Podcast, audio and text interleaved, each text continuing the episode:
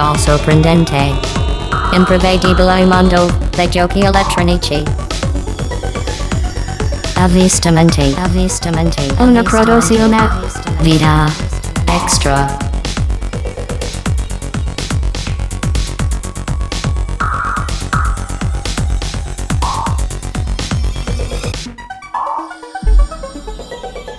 Amici con le vite extra, ben ritrovati. Saluto affettuosamente Alessandro. Ciao a tutti, ciao Flavio. E Daniele. Ciao a tutti. E insieme a loro vi do il benvenuto all'appuntamento di novembre dei nostri avvistamenti. Già uscite del mese. Stavolta li proponiamo, come da tradizione, di nuovo in ritardo. Visto che l'altra volta eravamo stati bravissimi, siamo subito tornati alle cattive abitudini, ma ci sono state delle cause di forza maggiore importanti, diciamo, proprio impegni inderogabili, no? Assolutamente sì, cioè, sì. Avevamo un'invasione talmente morti e stecchiti plurime volte che non eravamo in condizione di registrare a cucche. Impegni presi che non si potevano assolutamente disattendere. Poi magari era un mondo da salvare, un lavoro sporco, ma qualcuno dovrà pur farlo. E alla fine non siamo noi, tra l'altro. Non siamo noi. Però ce l'abbiamo messa. Ho capito che non siamo noi. Vabbè, ma spiegalo cosa è successo, perché altrimenti è qua. Infatti, poi sì. Pensano che davvero siamo persone impegnate. No, niente, abbiamo deciso. Ci scuserete, ma 2 venerdì fa, che era l'ultimo giorno utile di ottobre, perché poi avevamo impegni tutti la settimana seguente, dovevamo decidere, registriamo in largo anticipo, che non è da noi, ribadisco, oppure ci facciamo un venerdì di coop, e chiaramente abbiamo scelto la coop, in particolare su Back 4 Blood, che sono riuscito a tirarvi dentro. Sono molto contento, perché eravate un po' scettici, poi ne parliamo perché merita secondo me l'approfondimento, visto che l'abbiamo provato per 2 volte insieme, giocando parecchie ore, e quindi possiamo parlarne sapendo di cosa parliamo.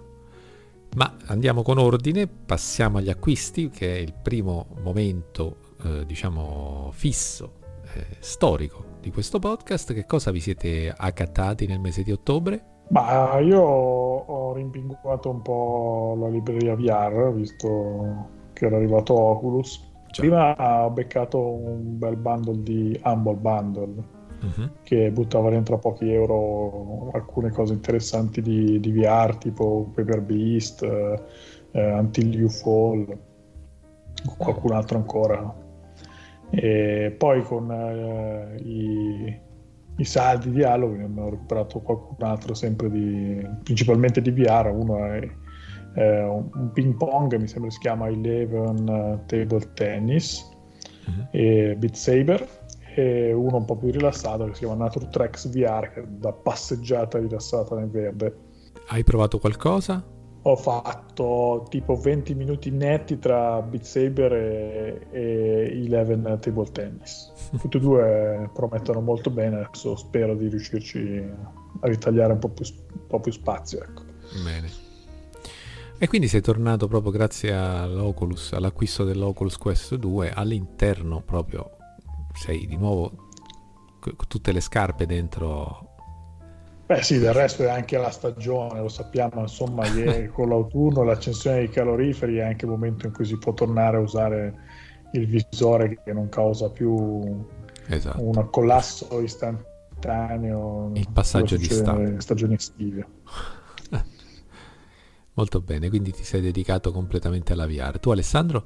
In realtà sono sempre stato combattuto se prendere l'ultima espansione di Elite Dangerous Odyssey, però ogni volta sono sempre meno convinto se farlo, e quindi ho detto vabbè, quasi sti 18 euro me li risparmio per ora finché non sistemano il gioco.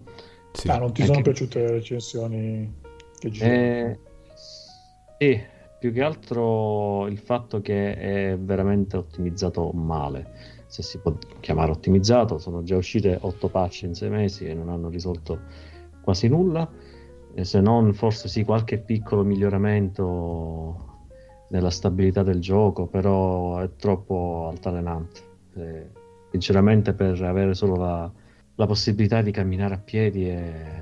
non è il caso, anche perché da quanto ho capito l'aggiornamento grafico arriverà comunque anche per chi c'ha Horizons, quindi chi se ne frega per ora, finché non lo sistemano definitivamente, allora posso anche pensare di acquistarlo, oppure aspetto aggiornamento e tanti saluti. Sì. Più che altro mi preme perché, cioè, mi interessava perché anche se questa settimana, beh, tra impegni e altre cose non ho avuto possibilità, avevo preso a giocare più frequentemente, facendo anche aderendo a una spedizione fatta con altri ragazzi italiani per andare in giro per la galassia, appoggiandoci a una fleet carrier di uno di loro.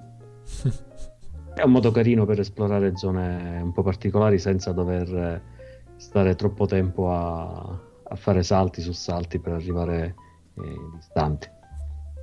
Solo che questa settimana ho avuto veramente poco tempo per giocare, però ho approfittato dell'acquisto di 3 mesi di Game Pass per provare Back 4 Blood, anche per recuperare qualche titolo che avrei voluto giocare. In particolare uno ne sto giocando per adesso, che è Wolfenstein The New Colossus, quindi il secondo Wolfenstein di quelli moderni, che ancora non avevo giocato. Infatti mi hai sorpreso, ti stavo per dire, ma non l'avevi già spolpato?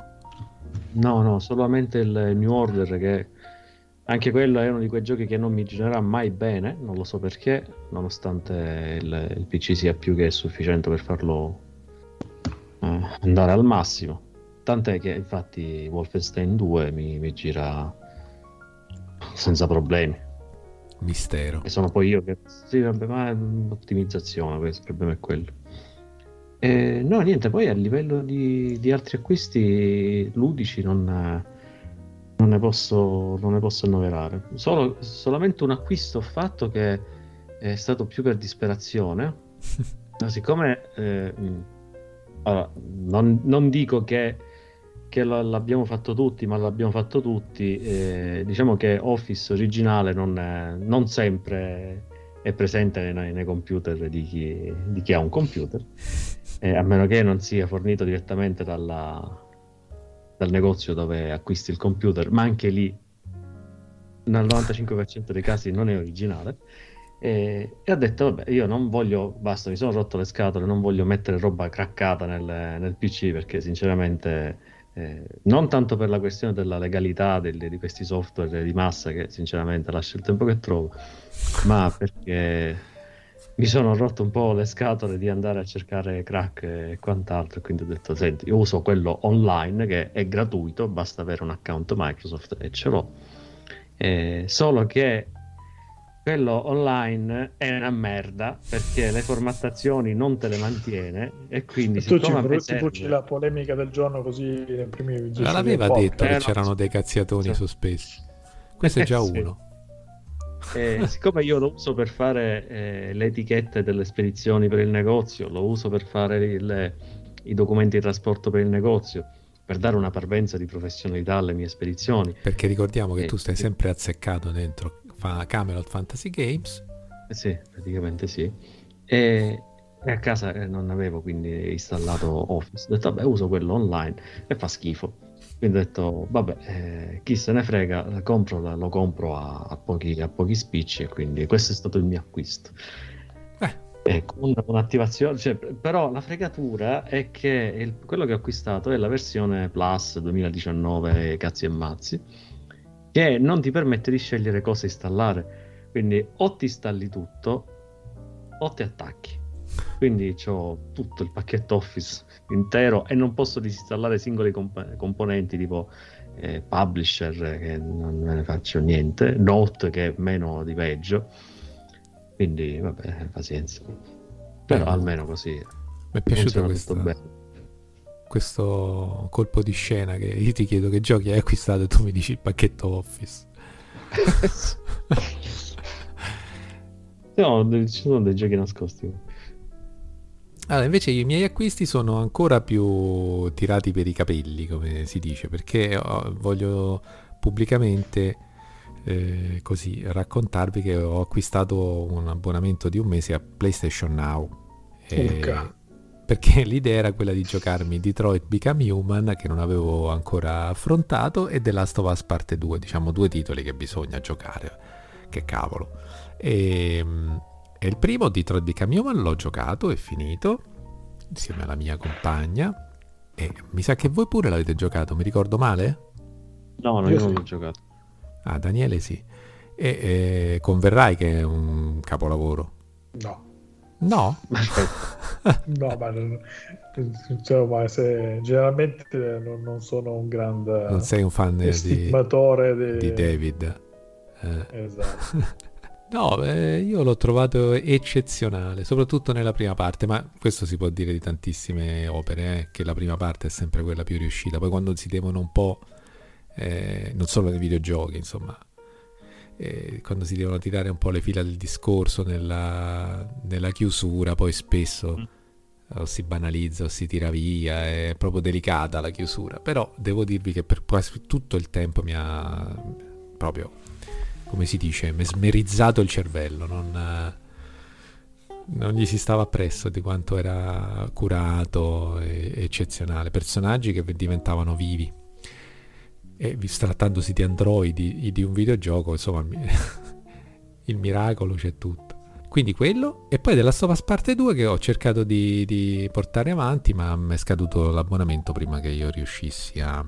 quindi mi toccherà rifarlo. Che poi c'è stato un grande sbandierare di PlayStation Now sui siti di videogiochi, che era €30, non so se avete visto, un anno a €30, €29,99 la promozione. Sì. E nessuno, ma nessuno diceva che era solo nel caso di prima sottoscrizione. Cioè non c'era scritto da nessuno. Io di Game Pass. Infatti ho creato un nuovo account per poter utilizzare. Ecco. No, io vorrei usare sempre il mio, però sarebbe carino che dicessero chiaramente, no, invece siccome a loro interessano i clickers, e poi oltre a questo... sinceramente frega poco poi...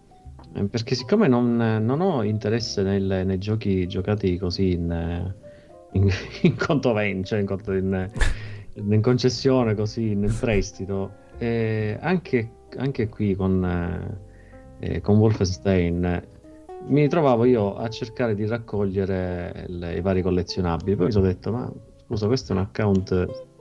Ah certo, se usi un account farlocco... 2 mesi ormai chi se lo vede più.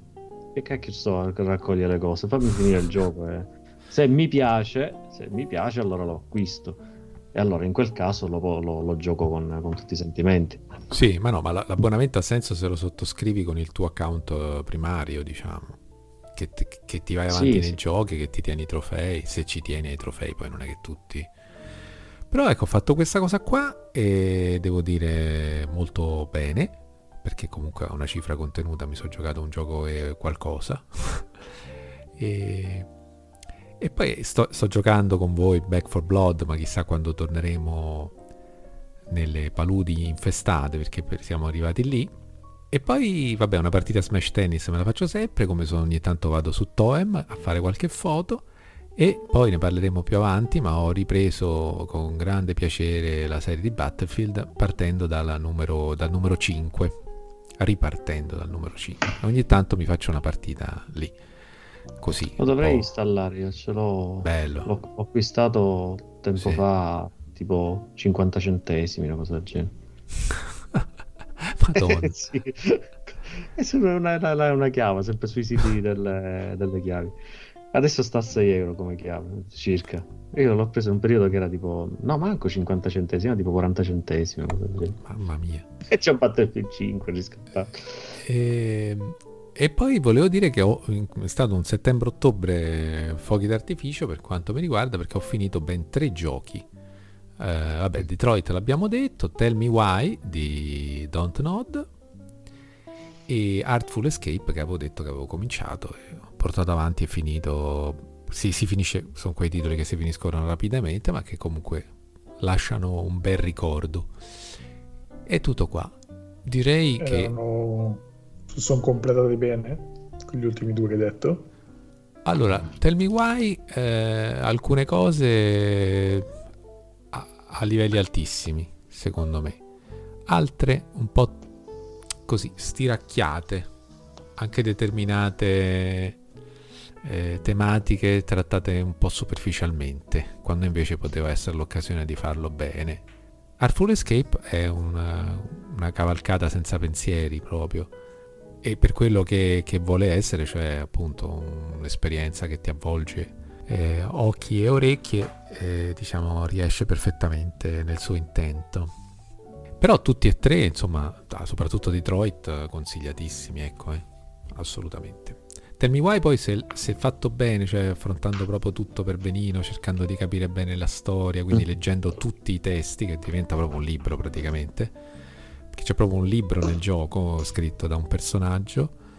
Ci sono tantissime storie da leggere, è interessante come, cioè se ci si fa coinvolgere un po' da tutto, concedendo attenzione con pazienza a quello che viene raccontato, bello, sì. Certo, forse non è a livello delle produzioni quelle più importanti di Don't Nod, però più che altro come no, lunghezza ci siamo, perché comunque si compone di 3 capitoli, ma sono belli lunghi rispetto per esempio a un Life is Strange 2.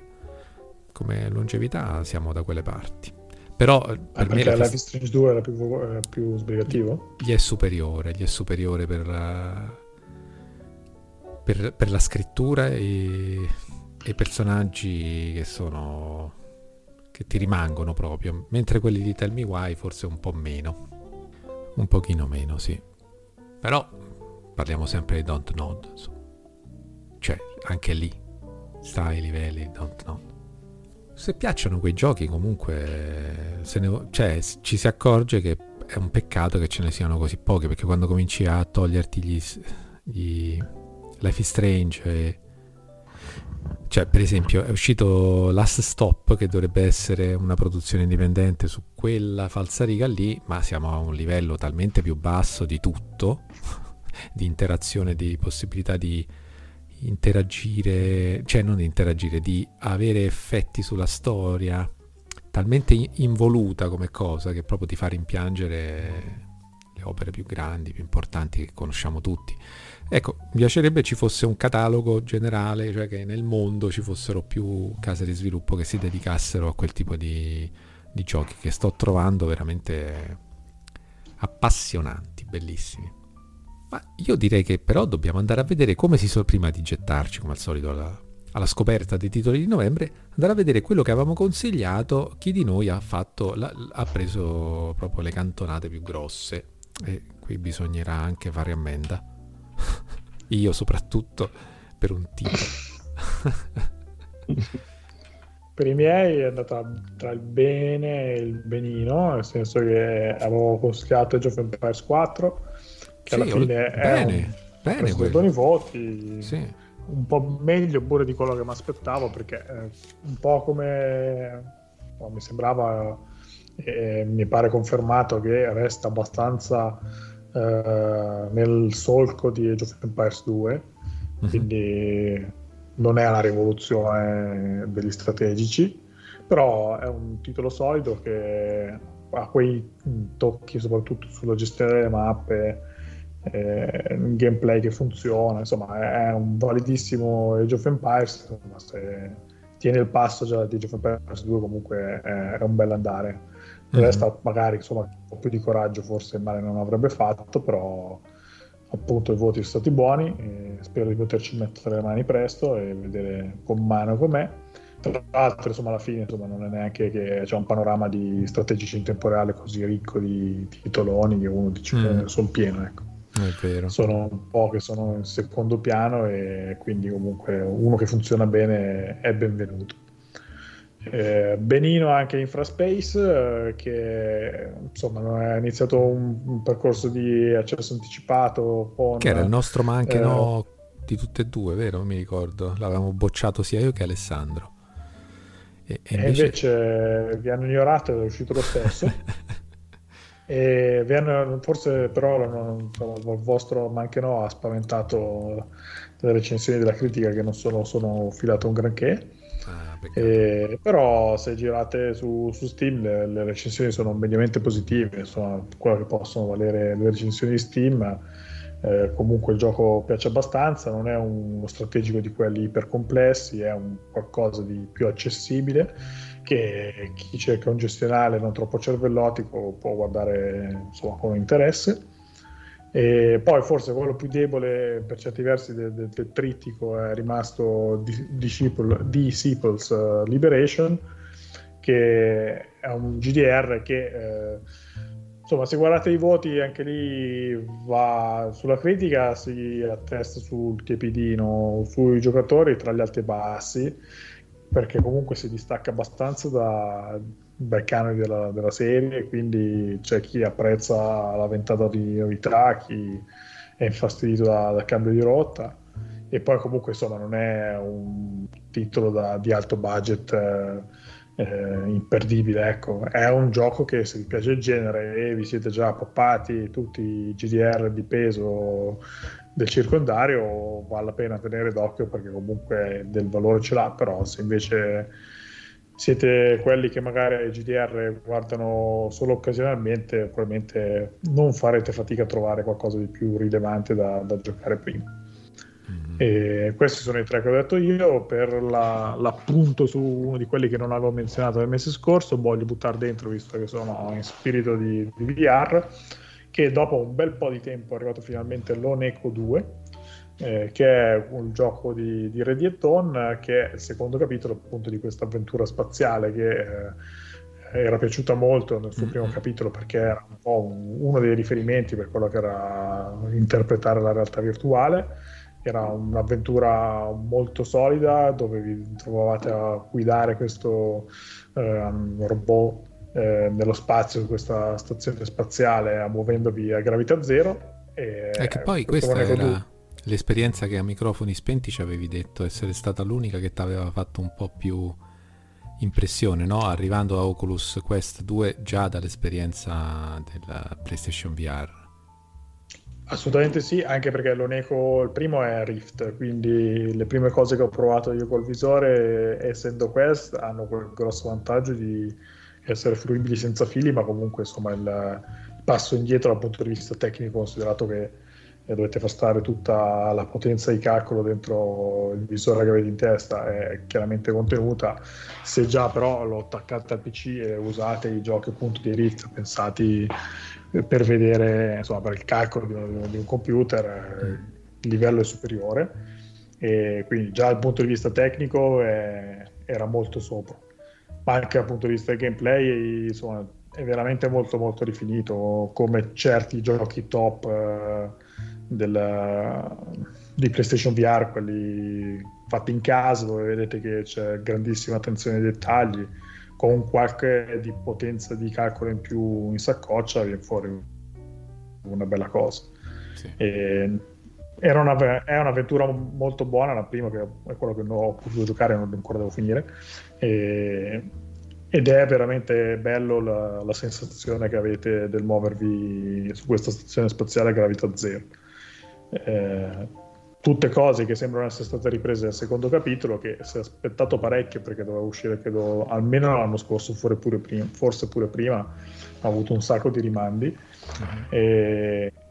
Non stravolge niente, per cui questo secondo capitolo non è una rivoluzione neanche questo, è un po' più del primo, ecco. Insomma, se vi è piaciuto il primo, avete un'avventura con una nuova storia più o meno sui canoni del primo, che secondo me va benissimo, perché comunque appunto il livello era alto, però insomma se vi aspettate chissà che novità non ci sono, però appunto una bella cosa per chi ha la VR.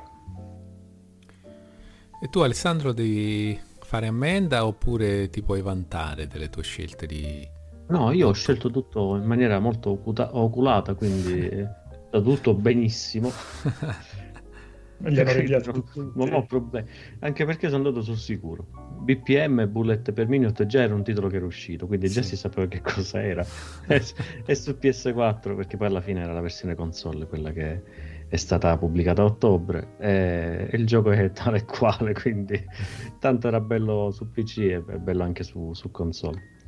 E l'altro andiamo in ordine, quello che fosse andato in tutta la fossa, in the pit è quello che è andato un pochettino peggio, diciamo così. Allora, il gioco in sé è carino, anche specialmente dal punto di vista visivo è qualcosa di eccezionale, ma già questo qua si vedeva, sì. L'esperienza è frenetica, è bello da giocare. L'unica nota negativa è il fatto che diciamo che si vede che ci hanno investito poco nella realizzazione, perché per quanto sia spacciato come roguelike, in realtà c'ha tanti mezzi per non darti un'esperienza troppo difficile. Per esempio c'hai il checkpoint fra un livello e l'altro, quindi se muori non devi rifare tutto da capo, ma perdi semplicemente quello che hai fatto in quel determinato livello. In più, già cominciando a sbloccare, a salvare i primi NPC che sono scomparsi dal gioco, cioè gli abitanti, ecco, sono gli abitanti imprigionati in questa cittadina tipo molto, molto lugubre, e quindi perché devi salvare degli abitanti che sono stati imprigionati da queste creature maligne che sono uscite fuori dal fosso praticamente. E andando a salvare questi personaggi ti sblocca dei punti abilità, dei punti esperienza, che ti permettono di potenziarti il tuo personaggio. È troppo facile potenziarlo. In più, un'altra nota negativa è il fatto che ci sono troppe cure, quindi poi diventa effettivamente facilotto riuscire a salvare tutti gli abitanti per ogni livello, per ogni piano infernale, e i boss sono un po' troppo uguali, praticamente sono quasi tutti gli stessi, anche l'arena dove si combatte sono gli stessi. Come primo tentativo di gioco non è male, però diciamo potevano fare meglio. Però Tandem invece è stato molto ben accolto. Tandem invece è stato un vero e proprio successo dal punto di vista della storia, dal punto di vista del gameplay, dal punto di vista visivo. Ma da come ce l'avevi presentato si capiva che era graficamente è eccezionale, sì. Sia come cura dell'ambientazione, ma anche dal punto di vista della tridimensionalità e del fatto che gli ambienti ruotano diciamo, da un piano all'altro, fra la ragazzina e il coccolino, e quindi la transizione è fatta bene e rende bene proprio il passaggio, ti dà questo senso di tridimensionalità in un gioco che comunque è a schermata fissa, anche se in due direzioni diverse, quindi questo è stato apprezzato tantissimo. Rende bene, molto bene graficamente. Anche i puzzle, quindi anche gli enigmi, sono tutti ben calibrati, non c'è niente che sia banale o che sia eccessivamente difficile, ma hanno una buona curva di difficoltà e di apprendimento, e riescono a intrattenere per tutta la durata del gioco. La storia forse è un po' lenta all'inizio, questo sì, però a quanto pare poi andando avanti si riesce a velocizzare, a dare quello spunto in più che ti spinge a completare il gioco. Comunque questo è stato molto apprezzato, più dall'utenza che dalla critica, però insomma. Ricordami un po', era solo PC, vero? Aspetta, vediamo, perché io ormai su PC non posso più tanto. Allora, giocare. PC e Xbox One. Oh, e allora questo. No, aspetta, questo è Into the Pit. Stavo guardando l'altra. No, ok. PC, PS4, Xbox One e Switch. Ma fantastico. Ok, questo lo recuperiamo, dai. Questo ci sta, sì. Cosa che non farò purtroppo, perché io ero molto intenzionato a prenderlo. Non farò, appunto, dicevo, con Jet the Far Shore, che è stata una grandissima delusione, voti bassissimi che, anche se a malincuore, gli sono stati appioppati dalla stampa di tutto il mondo praticamente. Gli hanno rinfacciato tutti la stessa cosa, cioè che è piuttosto confusionario, un po' senza scopo, un po' rotto, ecco, come gioco. Quindi bella l'atmosfera, quello che si intuiva anche dai trailer, dalle immagini che avevamo visto, ma poi dopo le meccaniche di gioco sono insoddisfacenti e proprio rotte da un punto di vista di design. Hai detto niente, infatti gli hanno dato dei voti molto bassi. Ogni tanto purtroppo ci scappa la delusione, un titolo che sembrava poter regalare soddisfazioni, invece no. Pazienza, non credo neanche che sia diciamo così, siano problematiche che si possono facilmente risolvere con le toppe del periodo successivo al lancio, su cose un po' più strutturali, credo, temo. Poi Metroid Dread invece, che come ci si aspettava, invece questo ha mantenuto completamente le attese, è stato molto ben accolto da tutti, fioccavano 8,5 e 9 un po' da tutte le parti. Mi ha sorpreso la voce fuori dal coro del Guardian, che comunque a me piace sempre andare un po' a spulciare tra le pagine che riguardano i videogiochi di quella testata inglese, perché sono scritte sempre molto bene, regalano un sacco di spunti, e lì l'hanno un po', gli hanno dato 3 stelle su 5.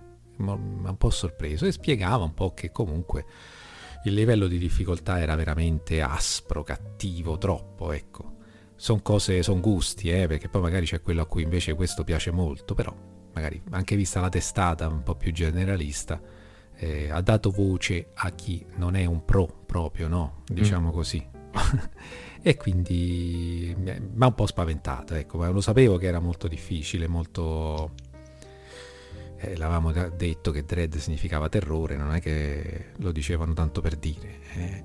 E poi finiamo il nostro resoconto con il titolo che abbiamo provato tutti e tre insieme, quindi magari possiamo dire la nostra tutti e tre, aggiungere il nostro punto di vista a quello della stampa, che è stato generalmente positivo, quello diciamo su Back 4 Blood, sto parlando di quel titolo lì, e ha confermato il buono che avevano intravisto durante la beta i giornalisti che l'avevano, e non solo i giornalisti perché era aperta, i fortunati che l'avevano potuta provare, e quindi... è lo stesso, la stessa sensazione che ha lasciato a me anche quando l'abbiamo giocato, proprio entusiasmo per essere insomma di nuovo al cospetto di un titolo che per me in tutto e per tutto è un Left 4 Dead. Sì, mi è piaciuto tantissimo, e mi dispiace anche che non so se molto riusciremo potenziato. Sì, faccio un appello pubblico: se vogliamo fare una squadra, cari ascoltatori, aggiungetemi, perché qui i miei compagni di podcast, mi sa tanto che c'è chi vuole cambiare gioco, chi vuole cambiare vita, no? Non si va più a caccia di zombie, ma sentiamo comunque quel poco che abbiamo potuto fare insieme, che sensazioni ti ha lasciato, Daniele? Bah, non è il mio genere, però è sicuramente come Left 4 Dead, quei giochi che sono di sempreverde quando li gioco in compagnia, ecco. Sì, ti è dispiaciuto che non c'era il camioncino però, Beh, un po' adesso tu l'hai buttata là, che i compagni si vogliono ritirare, non nego che l'assenza del camioncino mi stia un po' demotivando, e quindi non so se tornerò ancora in quelle land, ecco.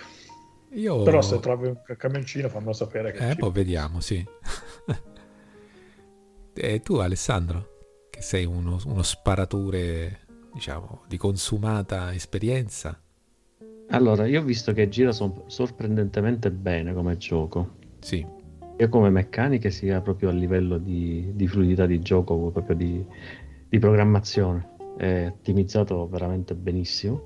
Gira praticamente su qualsiasi sistema, a quanto pare. Mm-hmm. È divertente da giocare, molto vario nelle situazioni, nelle ambientazioni, anche se bene o male sono tutte sullo stesso genere, sembra un po'... roba delle tipo zona tipo New Orleans, queste cose tipo Everglades. Uh-huh. E l'unica nota negativa, cioè l'unica, penso di averla colta così, è il livello di difficoltà, uh-huh, che secondo me ha scaglioni troppo ampi. Uh-huh. Ci sono, da quello che ricordo di aver visto, ci sono 3 livelli di difficoltà. Sì. Non mi ricordo di preciso i nomi perché non ho mai creato io la partita, ma li chiamiamo generalmente facile, normale e difficile. Chiamiamoli così. Sì, è novellino, esperto e inferno, mi sembra che sia tipo una cosa del genere. Ok, novellino, quindi il facile è eccessivamente è proprio facile. Novellino, sì. L'esperto che sarebbe il secondo, giusto? Il normale. Sì, quello a cui abbiamo giocato noi, sì. È un po' troppo difficile per un normale, per un livello normale. Sì, vero. L'altro non ho idea di come sia, non mi azzardo neanche a provarlo. Non è semplicemente, cioè ci vorrebbe un livello intermedio, perché con il livello proprio più basso vai avanti veramente troppo facilmente e hai anche la possibilità di riprendere, ricominciare la partita da ogni livello che hai sbloccato, perché tutta la partita è divisa in atti e in capitoli, quindi ogni livello è un capitolo, un insieme di livelli crea quindi l'atto, e ci sono atti più o meno lunghi. Ogni volta che ne superi uno con il livello novellino hai la possibilità di riprendere da dove sei arrivato, quindi se arrivi al secondo livello puoi riprendere al secondo livello, con tutto che hai sempre i due gettoni di vita, quello che è. Sì, perché comunque se muori non muori subito, ma hai un altro tentativo. Nel livello quello normale, nell'esperto, giusto? Sì. Ok, nell'esperto hai sempre quei due gettoni. Una volta che li perdi devi ricominciare da capo, tranne che hai la possibilità di ricominciare, per quanto abbiamo visto noi, perché siamo stati delle pippe incredibili. Arrivati al terzo livello hai la possibilità di riprendere dal terzo livello. Sì, ci sono dei checkpoint lunghi, piuttosto lunghi, sì, prima di arrivare a un punto di... Non sono facili come livelli, anche perché c'è una sovrabbondanza di quelli che in Left 4 Dead sono gli infetti speciali. Sì. Ce ne sono una caterva, cioè, troppi, perché questa roba tutta assieme, cioè, non si può. Mi dispiace che i nostri ascoltatori non hanno potuto sentire gli improperi in siculo, in palermitano, che lanciavi contro tutte le tipologie di zombie. Ma no, è verissimo quello che dici. La differenziazione dei personaggi, che ognuno ha le proprie abilità, e sì, quando c'è quello che ti sputa lo schifo e ti blocca, sì, che tu mi dicevi premi E, no, perché è il tuo personaggio che si libera premendo E. Il mio rimane come un cretino ad aspettare che qualcun altro lo liberi, perché ognuno ha le sue abilità. Una cosa che ho notato, e che forse non c'era tanto in Left 4 Dead 2, è il fatto che spesso, e ne converrete, alcune situazioni si risolvono scappando. Cioè noi abbiamo avuto un paio di momenti in cui abbiamo ripetuto, un paio di situazioni in cui abbiamo dovuto ripetere un passaggio molte volte, e abbiamo scoperto che poi invece semplicemente scappando, invece che cercando di sterminare tutto quello che si muoveva intorno, si risolveva in un attimo la situazione. Quindi... anche l'orda non è che ti impedisce la via della fuga, ecco, devi essere bravo a non fermarti, a non cadere, sì, perché in quel caso è finita. Però se riesci a scappare bene è una strategia, spesso ma è l'unica. Una strategia pericolosa, perché non fai poi abbastanza punti per poterti magari acquistare degli equipaggiamenti che ti possono servire più avanti. Ecco, anche altra cosa, gli equipaggiamenti sono importantissimi. Voi facevate i risparmiatori e io vi dicevo sempre: ma no, compriamo questo, questo e quest'altro che ci possono servire, e invece voi col braccino corto, no? Aspettavo gli sconti. Sì, ecco, siamo abituati come videogiocatori ai saldi di Steam, ma no, io invece. Ma poi anche le armi mi sono piaciute tantissimo. Sì, la belga, che è una porcata incredibile. Che cosa? Quale? Beh, la belga è una porcata. Ah, quella sì, perché ricarichi in continuazione, no? Mamma mia. Ma un'altra cosa che mi piace... il fatto che non si possono levare gli attachment delle armi. Ah, bravo, questo è fastidiosissimo. Perché direttamente da Elite Dangerous Odyssey ci insegna che gli attachment, una volta che li metti, sono... Forse non l'abbiamo capito noi come si fa, Può darsi anche che non siamo riusciti a capirlo noi, ma in ogni caso non è intuitivo, perché io avevo la fucile a canne mozze, mi ci hanno messo un mirino, era completamente inservibile. Vabbè, e se qualcuno ci ha giocato e sa come levare gli attachment, per favore ce lo dica in saletta. Esatto. Io. E quindi, però, un'altra cosa da sottolineare è queste carte che hanno inserito, che veramente danno quel qualcosa in più, perché è vero che abbiamo dovuto ripetere tante volte la stessa porzione di livello, ma spesso c'erano degli elementi che arricchivano la varietà e ci hanno fatto andare avanti, non è che l'abbiamo mollato, nonostante la frustrazione. Tu parli di quelle delle carte del Game Director. Game Master o quelle no? Sì. Beh, le nostre, non lo so, io non ho capito bene l'effetto che avevano le nostre, sinceramente. Non sono eccessive, non vanno a sbilanciare troppo, però qualche combo carina la permettono. Per esempio il mio personaggio, che è la la signora anziana, che il doppiaggio italiano è stupendo, specialmente per quando si lascia andare in maniera molto molto aperta, e sto dicendo non ha il coltello, non ha arma corpo a corpo, con una piccola combo di carte, quindi fa pochissimo danno corpo a corpo. Però c'è quella piccola combo di carte che ti permette di mettere il coltello con una, e poi l'altra carta che ti vai a sbloccare è che le uccisioni fatte con il coltello ti danno +2 di vita. È poco, però qualche cosina insomma permettono di recuperarti. Certo, poi ti arriva una manata di un ne aveva 10-15. La cosa invece che ha un effetto importante anche sulla conformazione del livello sono queste carte del Game Director, che appunto possono far comparire una nebbia ubiqua su tutto il livello, su tutta l'ambientazione, anche all'interno delle case. Oppure che ne so, la presenza di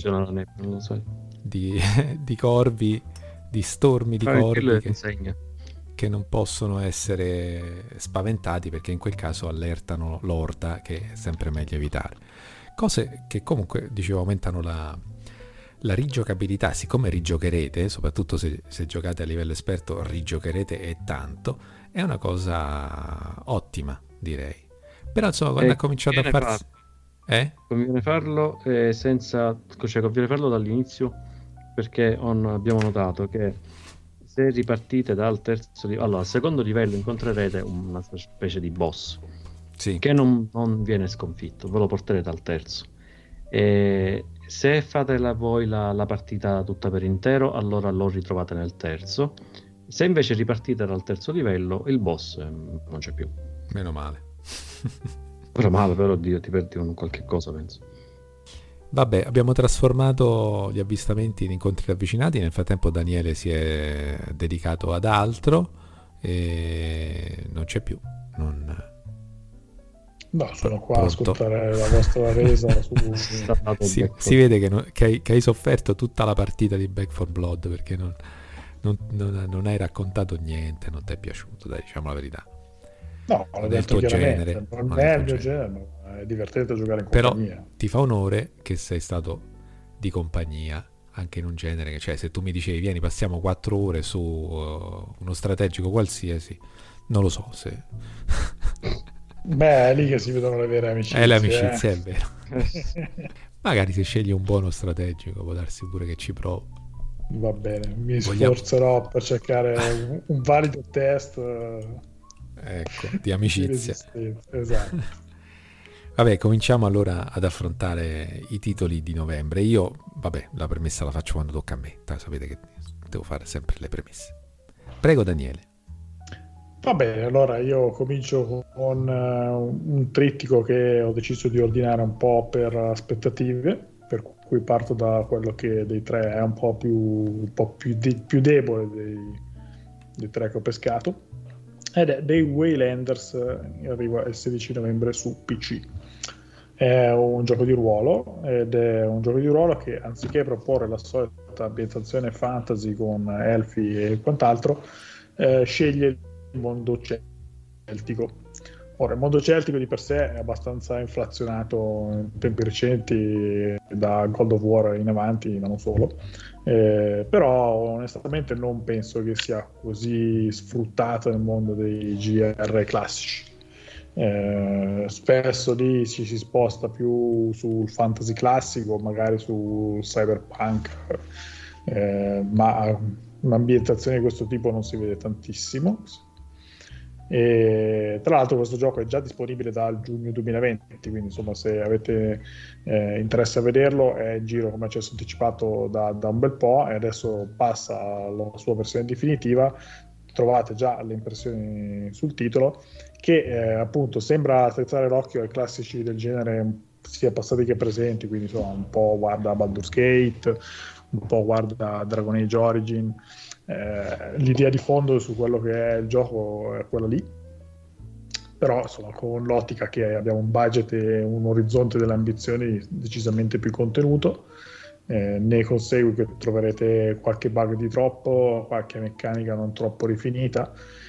Diciamo che è un po' come Liberation, che ho raccontato lo scorso mese. È un titolo che sembra avere delle qualità, non è imperdibile se siete degli appassionati del genere, però insomma appunto probabilmente ve li mangiate tutti per colazione, i GDR che sono in giro, e questo ha quel tocco originale con l'ambientazione un po' diversa dal solito che può rendervelo interessante.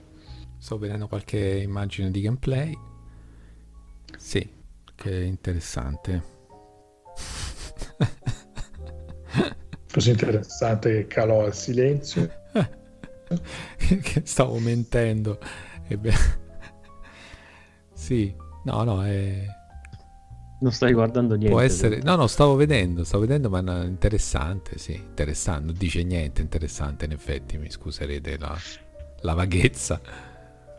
Va bene, quindi abbiamo trovato il testo dell'amicizia, la bella campagna coop, The Waylanders, 4 ore. 16 novembre, PC, se vi interessa, così si fanno i conti, ecco. Tu, Five, ti sembra interessante o andiamo oltre? No, possiamo anche andare oltre, perché da quello che sto vedendo non è completamente qualcosa che mi possa interessare. Non lo so, non mi ispira quasi nulla, sinceramente. Sia dallo stile visivo che dalle meccaniche che sto vedendo. Sento già così il sentore di quello che sarà, mancherò alla fine, quindi posso intanto c'è puzza di se tu fai vuoi andare avanti con tu, io scrivo una mail agli sviluppatori e faccio sapere la notizia. Metti pure quello che sto per dire io, perché sarà un mio auto, ma anche no, quindi è possibile che ci sia così l'unanimità. Perché io vi parlo, purtroppo, perché non è che devo mettere solo titoli belli, ci ho azzeccato tutto un mese, quindi mi pare pure giusto che sto mese vada a bilanciare, no?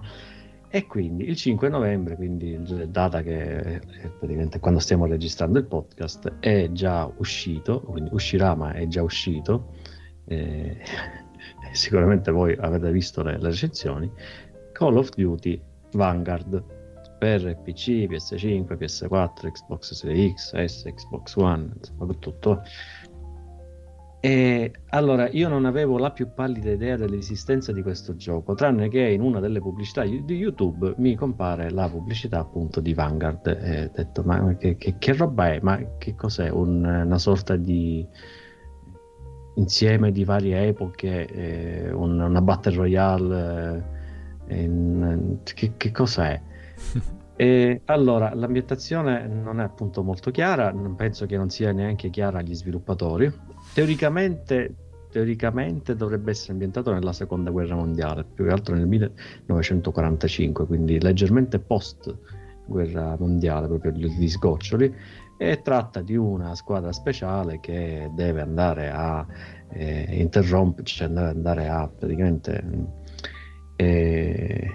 distruggere l'operazione Phoenix, se non sbaglio si chiama così, non chiedetemi di ricordarlo perché non ho la più, cioè proprio non ne ho voglia per quello che ho letto, che praticamente è la solita cosa nazista, insomma operazioni segrete naziste, si pensa che sia un'arma, però poi potrebbe essere invece tutta una serie di manovre fatte dai nazisti, e, insomma la solita americanata, anche perché è molto americanata. E la cosa che non si è capito, un'altra delle cose che non si sono capite, questo è il gioco delle cose non capite a quanto pare, è che cosa vuole essere questo gioco? Un gioco principalmente multiplayer, un gioco single player, L'idea, anche da quello che ho visto, visto che ci sono i personaggi che hanno varie abilità e ci sono libere interpretazioni della storia, e da quello che ho visto mi ha dato l'impressione appunto di una sorta di equivalente battle royale ambientato nel passato, quindi nelle guerre passate, quindi nella seconda guerra mondiale, mi dicono loro, che potrebbe andare ad accostarsi senza sovrapporsi al tanto ormai diffuso Call of Duty Warzone. E quindi diciamo che se non ti piace l'ambientazione quella moderna, hai la possibilità di avere lo stesso tipo di esperienza in quella della seconda guerra mondiale. In realtà Sledgehammer, che oddio, ok, come sviluppatore di COD non è malaccio, perché comunque ha fatto Advanced Warfare, Call of Duty Advanced Warfare, se no va a finire con un altro gioco che non c'entra niente, Ghost Recon, e anche il capitolo World War 2, che è quello sempre seconda guerra mondiale, ma quello buono, quello fatto bene.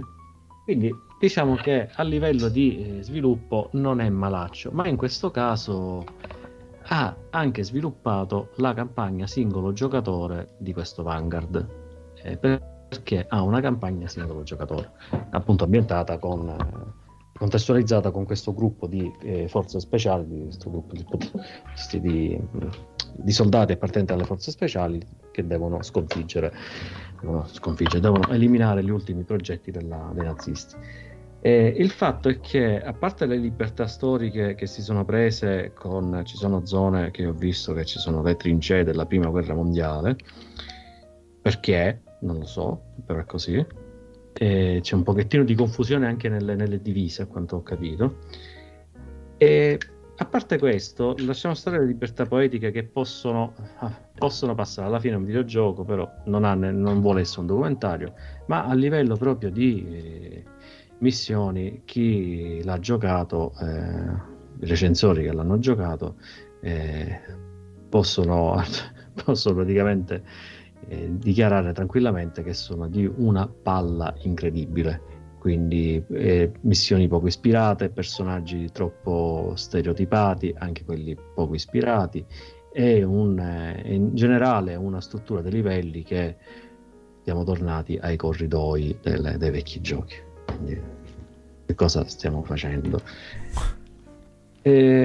Insomma, una delusione. Un capitolo che vede nella campagna singolo giocatore praticamente una sorta di tutorial che ti spiega come funzionano i tasti, che non ti lascia niente, e quindi potrebbe essere effettivamente dedicato esplicitamente all'online. Quindi è un capitolo più che altro per questo. È una roba che però il COD ha già fatto nel passato, no?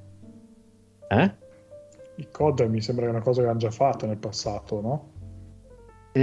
Sì, però avevano bene o male una campagna singolo giocatore che potesse essere in qualche modo godibile. Per esempio i Modern Warfare erano, diciamo, i primi due erano ottimi come giochi, anche Black Ops, il primo e il secondo erano ottimi. Poi ovviamente molti li comprano solamente per giocare online, però quello, beh, sono gusti. Però offrivano comunque una campagna che, ok, scriptatissima e molto cinematografica, serve principalmente a questo, però era piacevole da giocare. Anche era molto ricercata. Per esempio, una stupidaggine, il fatto che ogni volta che ci crepavi nei vecchi COD, ti appariva la schermata nera con le frasi storiche, tipo citazioni a Winston Churchill, cose del genere, personaggi del genere. E qua non c'è più sta cosa. C'è, da quanto ho letto, c'è più che altro una sorta di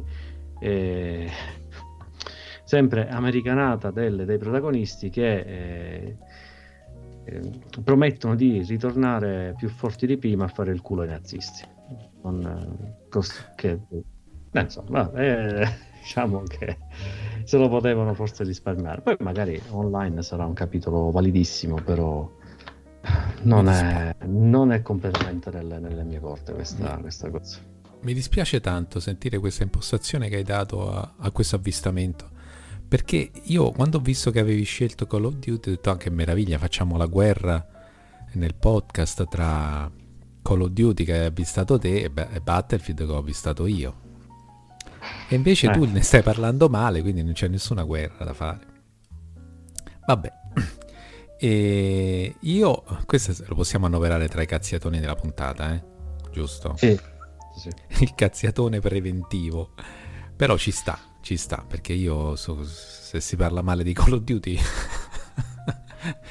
sono sempre d'accordo. No, vabbè, per carità, ce l'avrà qualche pregio pure Call of Duty, anche se tu mentre parlavi io mi sono andato a vedere un po' di gameplay e mi stavo sentendo male, perché veramente non lo so come sia possibile giocare senza energy drink, senza l'ausilio di cose strane a questo gioco. Cioè ogni volta che stai più di qualche secondo davanti a un giocato di qualcuno bravo, ti accorgi che per essere bravo devi essere uno che sta fatto di qualcosa, perché non è possibile la velocità a cui si spostano, a cui inquadrano e sparano. Non è normale, non è umana, non è una cosa umana. È quello che ti chiede di fare il gioco, perché gli ambienti ristretti, affollati, perennemente in movimento tutti quanti, o giochi così o è un continuo morire. Vabbè, a parte questo, comincio a parlare io delle mie cose con la premessa solita che contraddistingue i miei interventi degli avvistamenti, e non che sia sempre la stessa premessa, ma che c'è sempre una premessa prima che attacco a parlare. Mi scuserete, però questo mese qui è stato particolarmente difficile, e i titoli che vi segnalo non hanno acceso, devo essere sincero, chissà quale entusiasmo, quindi lo dico per evitare che poi mi veniate a dire ma che cosa hai avvistato, ve lo dico io per primo. Però ci sono cose che comunque diciamo un po' nel piattume di novembre, che un po' mi ha stupito, perché normalmente a novembre ci sono stati tu Daniele che ne hai fatti tanti da solo con le uscite del mese, penso che lo puoi dire, che sono stati anche pieni di grandi cose. Ci sono, non che non ci siano cose ottime anche questo novembre, però volendo andare a vedere qualcosina di meno scontato ho fatto difficoltà, non lo so, tu che dici? A parte che che hai detto del tuo novembre così da un paio di anni, in realtà, da che sono arrivate le famose nuove console, comunque in realtà hanno rallentato la produzione, perché tanti dei giochi grossi che sarebbero quelli che vanno a affollare il Natale tra ottobre e novembre sono tutti finiti a essere, diciamo, dei famosi rimandi infiniti che forse ci spingono al 2022, ecco. Sì. È arrivato qualcosa così estemporaneo l'anno scorso, mi sembra che era il mese novembre, poteva essere forse il mese Demon Souls. Sì. E quest'anno è il caso di Forza Horizon, per parlare insomma delle compagnie di giochi di bandiera, però insomma anni prima c'era sicuramente molta più roba, perché arrivava l'Assassin's Creed di turno, è vero, magari qualche GDR, sparatutto. Già anni, mi ricordo, c'è stato l'anno famoso dove, restando in ambito sparatutto, è rimasto addirittura schiacciato in mezzo mi sembrava un COD Battlefield Titanfall 2. Sì, c'era stata una cosa incredibile, sì, un affollamento. Sicuramente c'è un momento un po' di stanca, non è che manca le cose, però le produzioni maggiori lì posso andare a indovinare, insomma, se è la pandemia che ha rallentato produzioni, se si sta un po' tenendo il canna a qualche colpo in attesa di queste console che vengano distribuite in modo adeguato. Ah, certo, sono bravo. Mille teorie che non sono tutte valide, nessuno va. Quindi, anche questo va considerato, sì. E poi pare che l'anno prossimo, secondo me, può essere già un anno dove... sì, ma verso la fine, perché anche l'anno prossimo dicono che non è che sia proprio rose e fiori per... No, diciamo la prossima festività e comunque, insomma, la prossima stagione invernale console inizieranno a essercene, non si potrà più puntare tantissimo, forse comunque sarà un po' a staccarsi dalle vecchie generazioni, credo. Sì. Perché iniziano un po' a essere pesanti e da portarsi appresso, non per tutte comunque. Insomma, ce ne sono in giro ancora una caterva però. La mia PS4 Pro, devo proprio puntualizzare questo, che mi ha stupito, perché ha fatto girare Detroit Become Human in un modo pazzesco, veramente. Vabbè che è Pro, però comunque è vecchia generazione, e non si vedeva che era vecchia generazione, bisogna dirlo. Beh, però il fatto è che insomma, Detroit Become Human è un gioco che era nato per PlayStation 4, quindi è a casa sua, ecco. Sì, però è stato ottimizzato poi anche per la nuova, no? Per la Pro, è un 4K sì. Sopraffino. Il discorso è che secondo me adesso man mano che andiamo avanti inizia ad arrivare roba che era stata almeno originariamente pensata per la nuova generazione, poi con i motori di adesso è abbastanza facile scalare, quindi poi dopo gira anche altrove, sì. Come per esempio insomma, anche le grosse produzioni, Forza Horizon che arriva adesso, Horizon Zero Dawn che arriva con l'anno nuovo, tutta roba che doveva essere per le nuove generazioni e arriva con quelle vecchie, però sì. Insomma si inizia un po' a fare il processo inverso, mentre fino adesso fai una cosa per la generazione della 4 e della 1 e poi la spingi verso l'alto, adesso si fa un po' il contrario, inizi a fare giochi per la Series e la 5 e li fai in modo che girano su quelle vecchie, certo. E quando inizi a fare questo passaggio vuol dire che chi gioca sulla 4 inizia a avere via via qualche sacrificio in più da fare, sì. Vabbè, come è capitato con Vanguard per esempio, che esce pure su PS4, tra le varie altre cose negative c'è il fatto che graficamente lascia un pochettino a desiderare, mentre almeno, ma in generale non solo PS4, mentre vedendo poi la parte delle cutscene, delle filmati renderizzati, si vede effettivamente la differenza. Sì, un titolo che invece assolutamente non delude sotto il profilo estetico in nessuna delle versioni in cui è stato proposto è Forza Horizon 5, che io non ho chiaramente avvistato, perché l'avvistamento di suo, per sua natura, è quel qualcosa che ti fa dire ma sarà o non sarà, cioè, no? Invece Forza Horizon 5 sapevamo già tutti che era sicuramente un ottimo titolo, e è stato molto ben recensito e non potevamo comunque non accennare insomma, a un titolo importantissimo.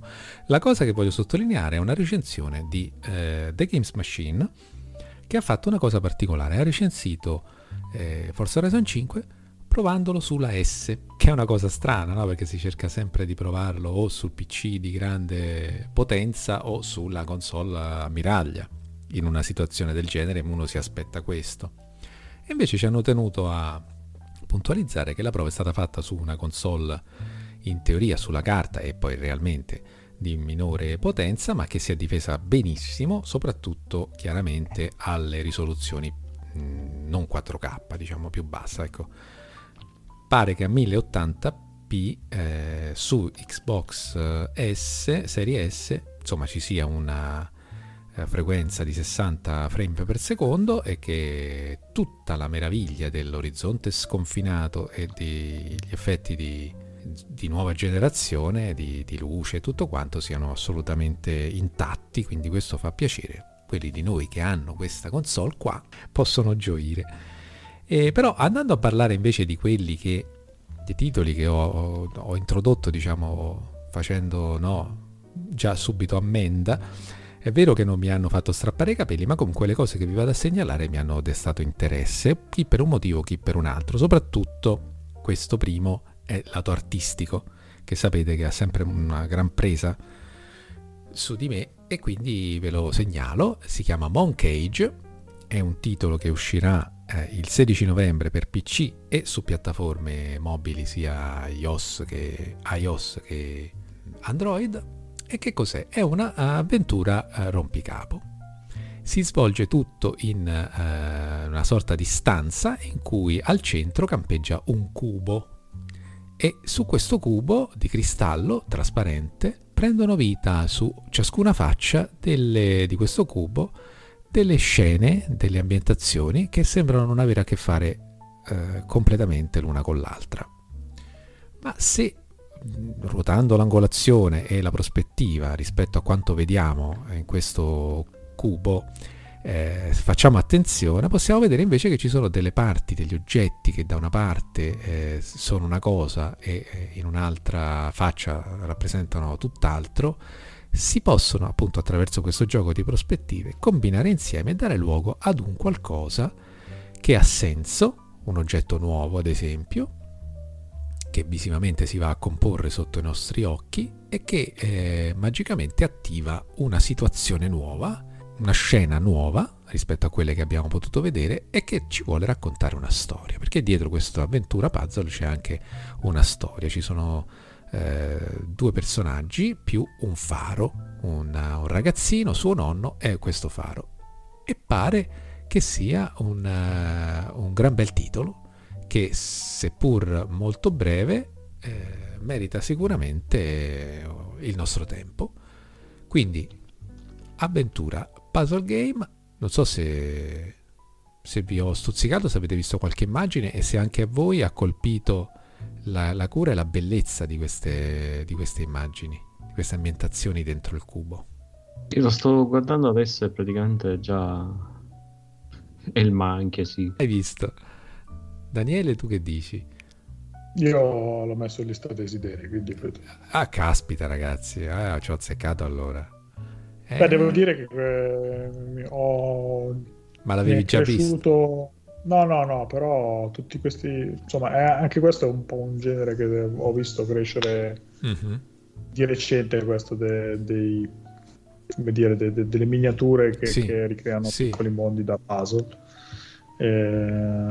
Ricordo, mi sembra che si chiama The Garden Betweens. Bravo, sì, lo devo finire, ma è bellissimo anche quello. Hai ragione. Ce n'era un altro che hai avvistato anche tu, sempre su, che era un po', mi sfugge il nome, però anche quello era su come dire, piccoli ritagli di mondo. Ah, Tiny Stories, Mystery Stories, qualcosa del genere, sì. Ed è un genere, diciamo, un sottogenere che sto trovando molto gradevole in tempi recenti, perché comunque ha il suo perché, è interessante, è generalmente ben compatibile con una partita e via. Sì. Quindi mi piace. E aggiungo, che mi stavo dimenticando, che ci può essere quella situazione di gioco in cui siamo bloccati, ma c'è un sistema di a doppia, diciamo, valenza di indizi, quindi possono essere più o meno, diciamo, rivelatori. Quindi non si deve temere neanche di essere bloccati troppo a lungo su un puzzle. Molto bene, Daniele, tocca a te. Va bene, allora vado col secondo nel mio ordine, che è Jurassic World Evolution 2, che arriva il 9 novembre su PS4, PS5, Xbox One, Xbox Series e PC. Anche qua, insomma, non è che abbiamo stravolgimenti del mondo videoludico, nel senso che questo secondo capitolo va appunto a seguire il primo Jurassic World Evolution, che è stata comunque una gradevole sorpresa nel panorama dei gestionali. Vi trovate a gestire con poca sorpresa il vostro parco di dinosauri, con l'idea di proporre nuove tipologie di dinosauri per mantenere alto l'interesse dei visitatori. Poi dovete evitare, insomma, che i visitatori stessi vengano divorati dalle vostre attrazioni, e il tutto mentre cercate di districarvi col budget, ed era una dinamica abbastanza semplice che comunque funzionava nel primo e che viene riproposta anche qua senza stravolgimenti nel secondo, perché, insomma, come spesso accade quando un gioco di questo tipo funziona, non ci si reinventa la ruota, ma si cerca piuttosto di allargare quello che funziona, e mi sembra che sia un po' la filosofia seguita in questo secondo capitolo. Avete qualche nuova meccanica e modalità, avete una campagna storia che dovrebbe riallacciarsi agli ultimi film, avete il sandbox dove potete sbizzarrirvi nel costruire il vostro parco di dinosauri, e poi avete anche degli scenari che un po' sono degli omaggi alle pellicole cinematografiche, un po' sono anche pensati per testare le vostre capacità gestionali. Insomma, a me il primo era piaciuto abbastanza, se vi piace il genere penso che può valer la pena. No, non è roba mia, sono sempre di quei giochi che sì, mi piacciono a vederli, però poi non li so giocare. Credo che siano pure girato, prima si è girato pure gratis da qualche parte nei vari, forse Epic aveva dato qualche giro di tornata di giochi gratis. Devo vedere perché ormai li riscatto sempre ma non li guardo più in pratica, cioè, mi ritrovo magari a giocare delle cavolate tipo PC Builder Simulator, lasciamo stare. Attenzione, anche quello è un po' gestionale. Sì, infatti, non è che vada benissimo la partita, però cosa sempre sono sempre senza grafiche fuori scala. Devi smettere di dire che non è il tuo genere. Ogni volta, ogni puntata ci dici non è il mio genere, ma sto giocando questo, poi un altro. È il tuo genere. Se costruisci computer, quindi è divertente per questo. Poi sbagli i componenti a leggere nei benchmark e spendi un sacco di soldi inutilmente. Gli ti fidi i componenti usati alla gente, questo se ne frega. Poi chi se ne frega? E c'è lo zio che se n'è andato a donne di facili costumi, che dice che si è aperto un'attività all'estero e ti chiede sempre soldi, lo zio. Ti vendo le quote dell'azienda. Zio, avevo fatto $1,000 adesso, tu me ne chiedi 7.500. Che cacchio gli dico alla banca? Non mi posso esprimere su Jurassic Park. E poi neanche magari l'ambientazione mi ispira più di tanto, quindi. Tu Flavio? A me il contrario, l'ambientazione mi ispirerebbe pure, però non so quanto durerei in questo tipo di giochi come interesse. Vai, sentiamo un po' invece Alessandro se tira fuori qualcosa che può interessarci. Allora, io vi parlo di una cosa che di un gioco che già cominci così, sembra un'altra polemica, No, nessuna polemica, a parte il fatto che forse dura quanto te lo sto dicendo, però ha i suoi motivi e comunque è un gioco che è andato fortissimo quando è già uscito, però diciamo era una versione di neanche un early access, era una versione diciamo di prova del gioco, era un prodotto finito però molto, molto risicato. Allora io vi parlo di Bright Memory Infinite, che è la versione diciamo riveduta, corretta e migliorata di Bright Memory. E quando sfogliavo i titoli di novembre e ho visto un pochettino le immagini, ho detto ma sto titolo l'abbiamo già visto alle 3 o no? Poi guardando un pochettino meglio, ok è lui, ed è un titolo che mi aveva particolarmente colpito per quello che aveva mostrato, non tanto a livello di grafica, perché graficamente è molto piacevole come gioco, è uno sparatutto, di sparatutto sì c'ha qualche cosa, però alla fine hai anche spade, cioè armi bianche, c'hai i poteri psichici, psionici, non so come si possono definire, un sacco di abilità, insomma è molto frenetico, mi è piaciuto. Lo stile è un misto fra cyberpunk con ambientazione di leggende cinesi, tutto poi contestualizzato alla trama, e mi aveva colpito. Poi me ne sono dimenticato perché tanto ho detto vabbè uscirà, non lo potrò fare girare sul mio computer, quindi chi se ne frega. Adesso è tornato in una versione appunto migliorata in vista delle nuove Xbox, anche perché la cosa interessante di questo gioco è il fatto che sia stato sviluppato da come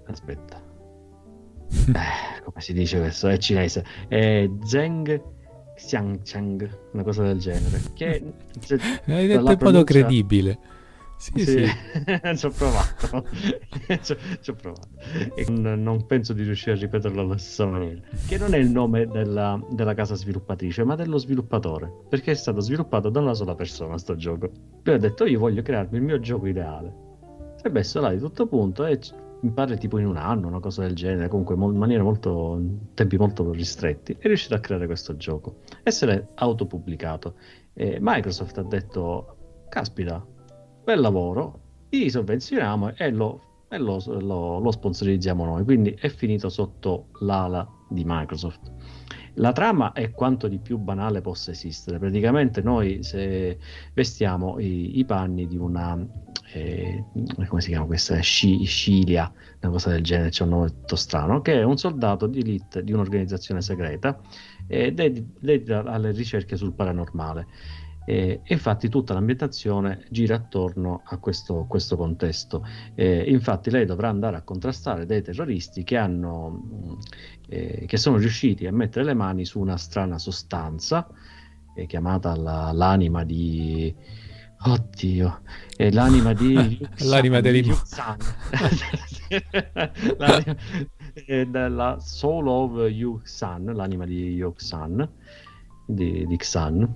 L'anima di Dixan, ecco, perfetto, diciamolo così che è meglio, che vanta il potere di poter riportare in vita qualsiasi creatura leggendaria, mitologica, mostri, cose più assurde.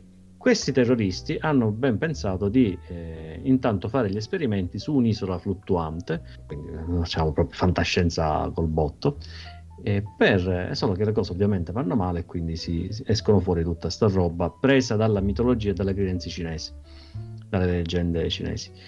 Il nostro compito è quindi andare lì, fare piazza pulita di tutto, recuperare questa sostanza e mettere fine a tutti questi piani.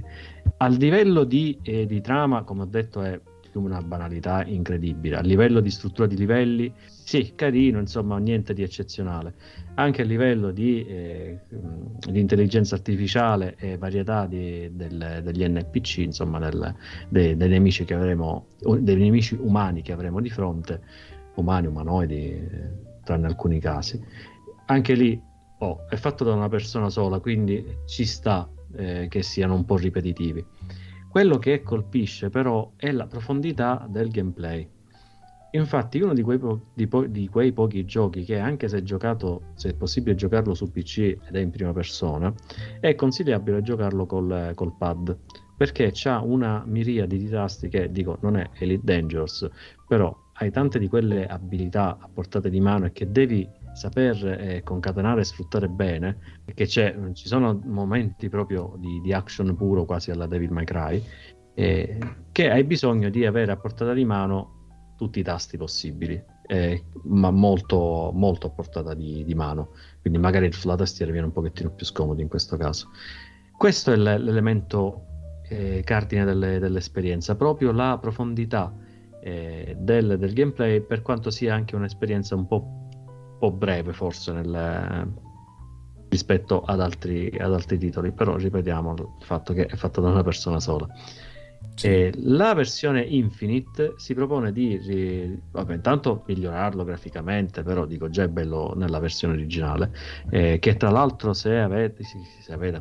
ha acquistato la versione normale, l'11 novembre, che esce l'11 novembre la versione Infinite, avrà l'update gratuito. Non costa praticamente quasi niente su Steam il gioco, quindi se avete possibilità recuperatelo, anzi lo dovrei fare teoricamente, però non lo so fino a che punto, ma prenderò casomai direttamente la Infinite e chi si è visto si è visto.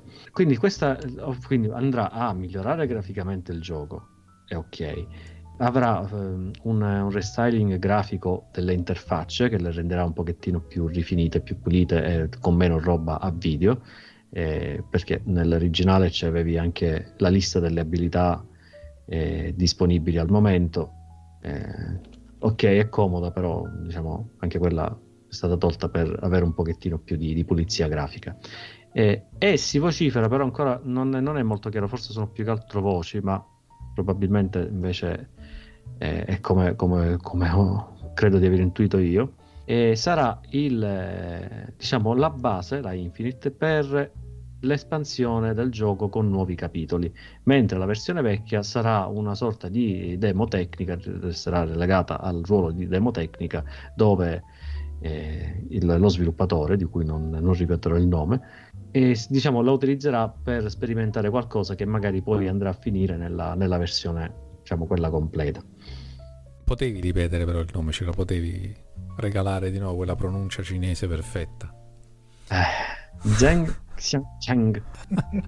Allora, io sono ancora qui a presentarvi un titolo che mi ha colpito soprattutto dal punto di vista estetico. Questo in automatico non gliene è fregato niente a nessuno, mi sta facendo capire. No, anche quando me ne hai parlato ho cominciato a vedere qualche immagine e mi sono ricordato anch'io di quando era comparso in qualche presentazione che mi aveva colpito. Succedeva di tutto in uno breve spazio di tempo. Però non lo so, non sono molto nel... Vedi che sto consigliando puzzle game, giochi di Don't Nod, non sono molto suscettibile, diciamo, a quel fascino attualmente di quei titoli lì un po' troppo orientati all'azione caciarona, fatta eccezione per il Battlefield e per Back 4 Blood. Questo titolo qua, non so Daniele se improvvisamente ha sviluppato un interesse per quei titoli, ma credo che anche lui sia poco interessato. Ero rimasto anch'io, mi ricordo insomma quando ha fatto un po' rumore perché sì, faceva quel filone appunto dei titoli sviluppati da uno dal magico oriente, dove uno da solo fa il lavoro di AAA. Sì. Quindi me lo ricordo che aveva ottenuto molta attenzione per quello, però non è tantissimo il mio genere, ecco. Vedi, queste le motivazione sono... Ale, mi dispiace. Quindi anche tu puoi metterti a scrivere le mail. Tu non so se no, perché io ho Call of Duty che è il mio no di Alessandro. Ah, si sa, allora la sfanga, hai ragione. Puoi scrivere ancora Call of Duty. Perché il gioco già è uscito, quindi che volevo? Giusto, quindi non poteva neanche... Beh, si poteva sempre ritirare dal mercato. No, dicevo appunto un altro titolo che speriamo non sia il vostro, ma anche no cumulativo, perché... È vero che pure questo è già uscito, quindi vabbè, pazienza. Comunque si tratta di Where Cards Fall. Non so se l'avete sentito parlare in passato. È già uscito il 4 novembre per PC e per Switch. Però non solo è già uscito rispetto a novembre di quest'anno, ma è proprio già uscito perché era già uscito in arcade, l'Apple Arcade. Quindi un titolo che nasce mobile. Però, a detta del suo stesso sviluppatore, l'uscita su PC è quello che proprio lui aspettava sin dall'inizio, perché lo aveva sempre immaginato come titolo PC. È anche questo un'avventura puzzle basata su una cosa che a me attualmente è un periodo che veramente, stavo dicendo, non subisco il fascino di certi titoli, ma subisco il fascino in un modo pazzesco delle carte da gioco, le carte da poker, che forse lo saprete sono progettate continuamente, soprattutto dalla casa di produzione americana Bicycle, che produce una quantità di variazioni infinita. Ce le hai, sono bellissime, sono magnifiche. Non so se anche tu le apprezzi. I mazzi quelle un pochettino in stile vintage. Sono spettacolari. Ce n'è uno, io il mazzo mi sono andato anche a cercare un mazzo piuttosto raro che è sui flying objects, praticamente. Tutti gli assi sono delle macchine volanti. È fuori produzione. La serie 1900. E ogni tanto mi faccio qualche solitario di quelli storici, tipo Klondike, tipo Piramide, con tantissimo gusto mi scelgo il mazzo. E vabbè, a parte questa cosa qui, vi voglio spiegare, questo spiega perché ho questa fascinazione per questo titolo qui, perché su Where Cards Fall praticamente dobbiamo smuovere dei mazzi di carte.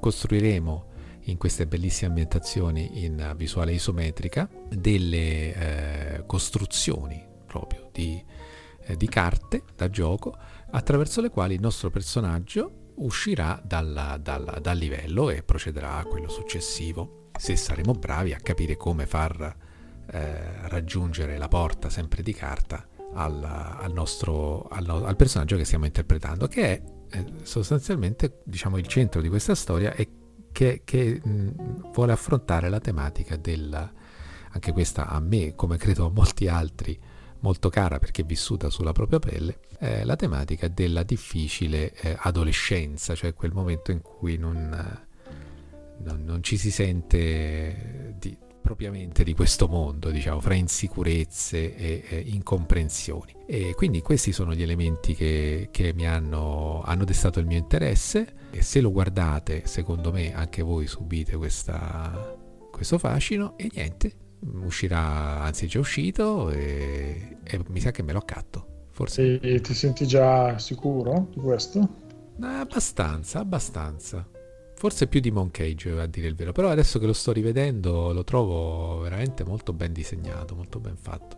E comunque le recensioni anche della versione mobile che erano apparse quando era uscito allora, mi sembra nel 2019, erano abbastanza positive, quindi adesso stavo guardando quelle di adesso, le più critiche dicono che c'è un collegamento fra puzzle e storia poco chiaro e anche poco efficace, cioè tutto un po' fumoso nella storia, anche perché è una storia che viene raccontata senza testo, quindi secondo me anche quello contribuisce a farla essere un po' vaga, però non lo so, mi sembra molto molto bello. Ah, stavo guardando un pochettino il gameplay.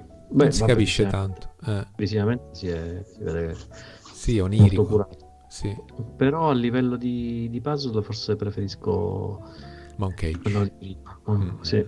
Non lo so, vabbè, un trailer di 2 minuti non è che si può capire niente, però già vedendo qualcosa di Moncage era più chiaro lo stile del puzzle, sì, che è giocato sul punto di vista, sulle prospettive. Sì. Questo e meno. Qui invece sì, non capisco io la logica dei puzzle. Non so se c'è tipo un percorso obbligato e devi solo mettere i mazzi oppure... Guarda, è la recensione che ho letto metteva proprio in evidenza questo, che era più difficile spiegare il funzionamento che poi invece applicarlo durante il gioco, quindi anche il video non gli rende molto giustizia, non si capisce bene. Secondo me questo forse anche su mobile potrebbe essere, poi costano anche meno su mobile, bisogna pure dirlo. Oh, sono incuriosito da un lato perché sempre quel discorso che dicevo anche prima dei diorami e dei piccoli mondi.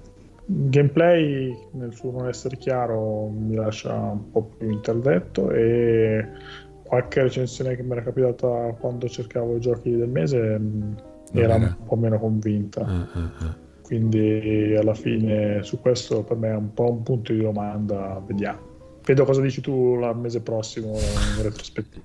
Va bene, allora la palla a te. Va bene, allora io vado a chiudere con il primo dei miei 3 del mese, che è un piccolo indie che resta appunto nel filone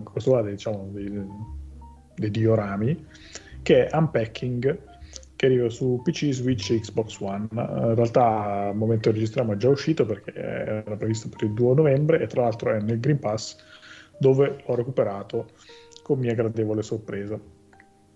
È uno di quei giochi che mi erano capitati davanti in quei reel mix di giochi indie, non so neanche di quale conferenza, di quelle cose che vedi quando ti passano avanti 5 secondi pensi carino, chissà com'è, e poi un po' te lo perdi. Però appunto il fatto che lo sono trovato tra le novità del Game Pass me l'ha fatto tornare in mente, l'ho voluto provare e insomma sono stato contento perché lo trovo veramente un bel gioco.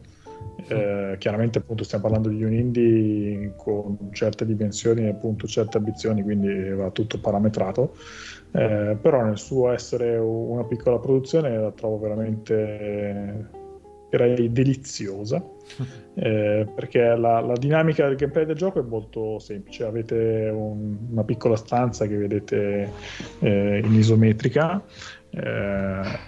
e dei pacchi che dovete aprire e tirar fuori gli oggetti e disporli nella stanza.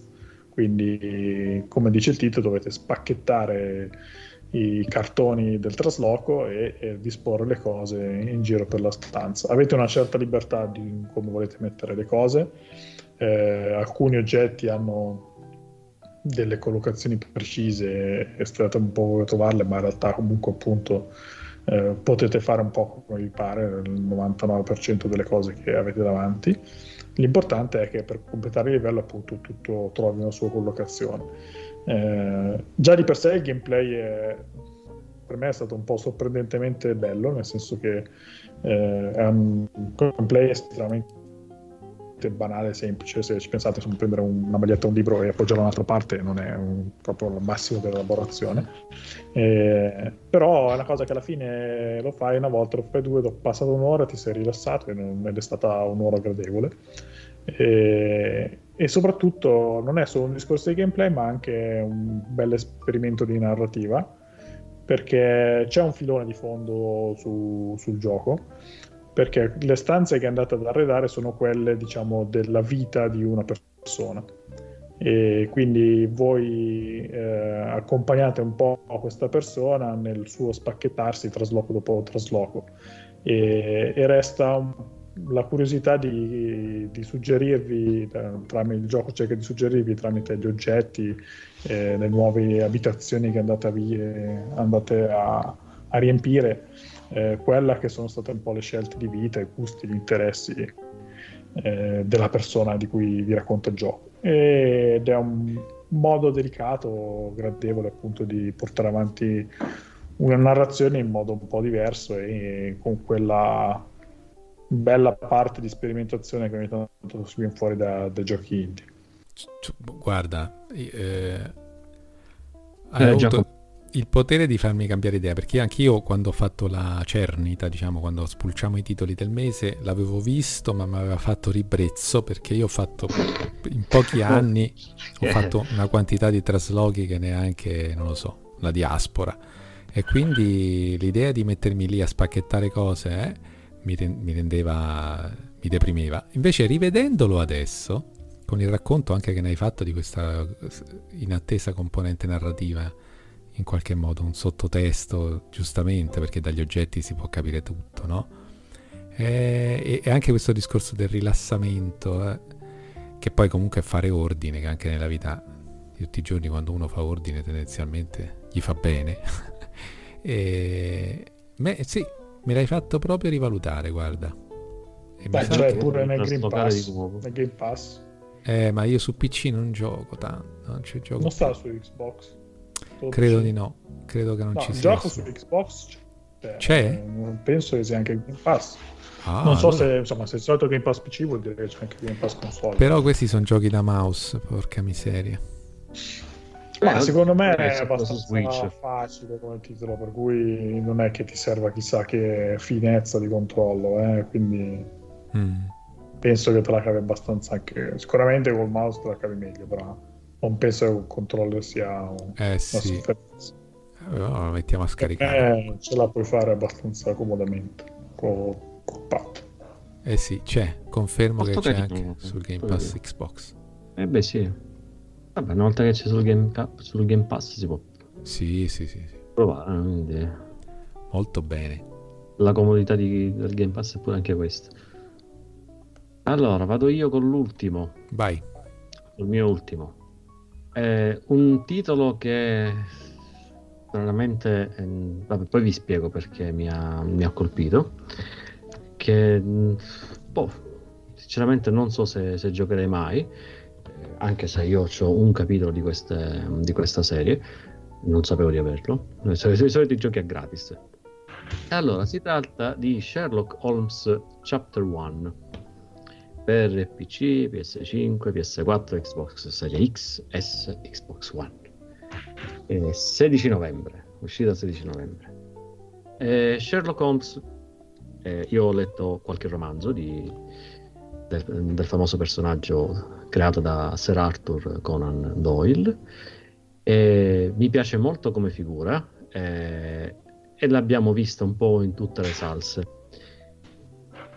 e, diciamo, anche stravolto in innumerevoli salse, c'è pure su Star Trek, va bene, c'è Data che a quanto pare è appassionato pure lui dei personaggi del personaggio di Doyle, quindi in persona Sherlock Holmes in un episodio di The Next Generation, che è tra le cose più becere che abbia mai visto. Comunque, lasciando stare questo, allora la difficoltà è che spesso il personaggio di Holmes non viene capito per com'è realmente, perché lui fondamentalmente è una simpatica testa di cavolo, quindi sì, è un personaggio geniale, ma che ha i suoi metodi un pochettino strani. E in questo caso, nel caso di Chapter 1, sempre creato dalla Frogwares, che per ora si è messa a fare titoli su Sherlock Holmes a manetta, ha deciso di fare l'ennesima variazione sul tema, proponendo un Holmes giovane, quindi un po' più sbarbatello, un po' più irruento anche come carattere, ma ha il suo perché di narrativo e di meccanica, e poi questo lo vediamo. E detta in maniera molto breve, la storia parla di questo giovane Sherlock Holmes che dopo la morte della madre decide di recarsi sull'isola di Cordona, diciamo è un'isola mediterranea immaginaria, dove abitava la madre, per insomma c'ha l'eredità lì, insomma deve cercare un pochettino di scoprire che cosa è successo e cose del genere, e si imbatterà in vari casi, perché ovviamente dove c'è lui è come un pochettino Don Matteo o la signora Fletcher, che dove c'è lui qualche cosa va male, e quindi avremo la possibilità di indagare su vari casi. La caratteristica particolare di questo gioco è che, a differenza degli altri, presenta una struttura open world, quindi è un po' un azzardo, perché può, in un certo senso lo fa, però vabbè, alla fine ci può stare, e può rallentare un pochettino il ritmo di narrazione, però da un certo punto di vista c'è la bellezza di poter essere noi a decidere dove andare per investigare e usare un pochettino di più il nostro fiuto da investigatori per trovare gli indizi giusti, anche perché in questo caso dobbiamo cercare di collezionare il giusto numero di indizi, i giusti indizi, e riuscirli a collegare bene, perché una volta che noi avremo raccolto un bel po' di numero di indizi possiamo decidere di accedere alla mente di Sherlock Holmes per cominciare a creare tutti i vari collegamenti ed effettivamente arrivare alla conclusione dei vari casi. Che però presentano spesso anche delle scelte morali, quindi in base a quello che abbiamo raccolto, a quello che abbiamo capito, possiamo scegliere per esempio se assicurare un fuorilegge alla giustizia oppure lasciarlo andare. Questo teoricamente dovrebbe avere delle influenze sul proseguo delle missioni del gioco, anche se non si è capito ancora bene come dalle prove, e teoricamente si chiama capitolo 1, si presuppone che dovrà esistere un capitolo 2, quindi è da vedere se effettivamente quello che scegliamo noi in questa prima parte andrà poi a influenzare il proseguo della storia nei futuri, si spera, prossimi capitoli. È un insieme di tanti dettagli particolari che vanno a rendere questo gioco interessante anche dal punto di vista delle missioni secondarie, perché avremo sì anche delle missioni, delle indagini secondarie che non per forza ci daranno delle ricompense particolari o serviranno a portare avanti la storia, perché appunto sono secondarie, ma potranno essere più che altro visti come degli approfondimenti caratteriali e sul passato del personaggio di questo giovane Holmes, che può essere strutturato anche in maniera un pochettino più violenta, perché avendo accesso anche al proprio armamentario di pistola e oggetti insomma offensivi, si potrà scegliere se far fuori anche i nemici oppure no. Ovviamente questo avrà delle conseguenze,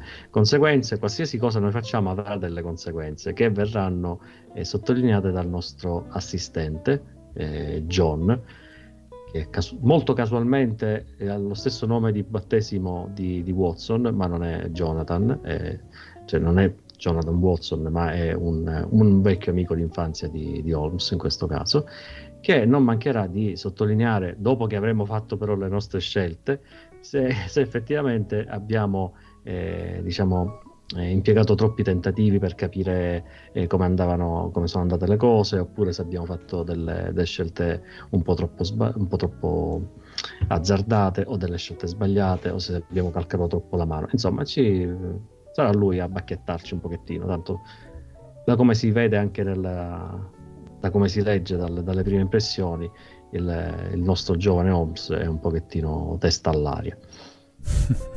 Questo... Daniele, secondo me interessa. È da vedere quanto sia poi inerente al personaggio, perché è difficile fare un personaggio che sia aderente a quello romanzato. Anche il fatto del caspita di cappello che ogni volta gli mette, non ho mai indossato quel cappello. Perché dovete mettere quel caspita di cappello? Perché ho scelto questo gioco a parte il fatto che sì, ho letto qualche cosa di Holmes, ma anche perché viene proposto uno Sherlock Holmes giovane che, se non sbaglio, si è visto poco, non si è mai visto nei racconti, non li ho letti tutti, però non mi pare che si sia mai visto giovane lui, ma in un adattamento cinematografico che ho particolarmente apprezzato, che forse è quello che rende meglio il personaggio, anche se c'ha quel cazzo di cappello, è Piramide di Paura. Se avete non so se lo conoscete, ma se avete la possibilità, recuperatelo, perché è un gran bel film. È tutto contestualizzato, diciamo, tutti i personaggi, c'è Moriarty, c'è Watson, tutti giovani, sono tutti all'università, diciamo, al college, quello in inglese, insomma, non mi ricordo come si chiama, quindi sono tutti in quel contesto, diciamo, di scolastico, quindi sono tutti giovani. Poi però l'essenza dei personaggi, secondo me, è stata insomma rappresentata bene, quindi quello è uno dei pochi adattamenti. Ovviamente, se vedete quelli con Robert Downey Jr. c'è da accappottarsi, è qualcosa di assolutamente aberrante. Vabbè, però ci sono quelli della BBC che sono buoni. Sì, molto bene. Io sono molto curioso su questo qua, perché era un gioco che seguivo e sto aspettando con una certa, appunto, curiosità le recensioni del gioco. Dei loro avevo giocato Crimes and Punishment, che mi era piaciuto abbastanza, anche se ho odiato perché mi ha fatto perdere il platino, perché non mi sono perso di accarezzare un cane al primo capitolo, mi è venuto a giocare da capo, quindi insomma c'è avuto questo piccolo colpo di coda, ma in generale era il cane, era il colpo di coda del cane, esatto. So che c'è un altro, e tra l'altro penso che sia in giro di avere in giro nei vari abbonamenti, quello successivamente dopo, di cui non ricordo il nome, sempre loro e sempre di Sherlock Holmes, ma che in realtà pare sia un mezzo passo indietro. E quindi quando ho letto che stava rifacendo questo gioco con qualche ambizione in più, perché insomma a livello di storia e di meccaniche, insomma, promettevano, non dico mari e monti, però insomma molta più libertà, il cuore di Crimes and Punishment, ma pompato a 1000. Solo che anche questo, insomma, penso che abbia avuto le sue belle tribolazioni, perché doveva uscire pure lui parecchio tempo fa. Sì. Quindi boh, non lo so. Già anche questo chapter 1 mi mette un po' paura, quindi vediamo un po' come va, e se va bene sarò ben contento di recuperarlo. Che poi io parlavo dei dettagli, le particolarità dei dettagli, e poi l'ho dimenticato a dirlo. Per esempio c'è il fatto che le missioni secondarie permettono, anche quelle principali, permettono di recuperare soldi, quindi valuta di gioco, e che serviranno per diciamo rimettere a nuovo la villa della madre. Vabbè, poco ce ne importa di questo, ma serviranno anche ad acquistare i vestiti per Holmes.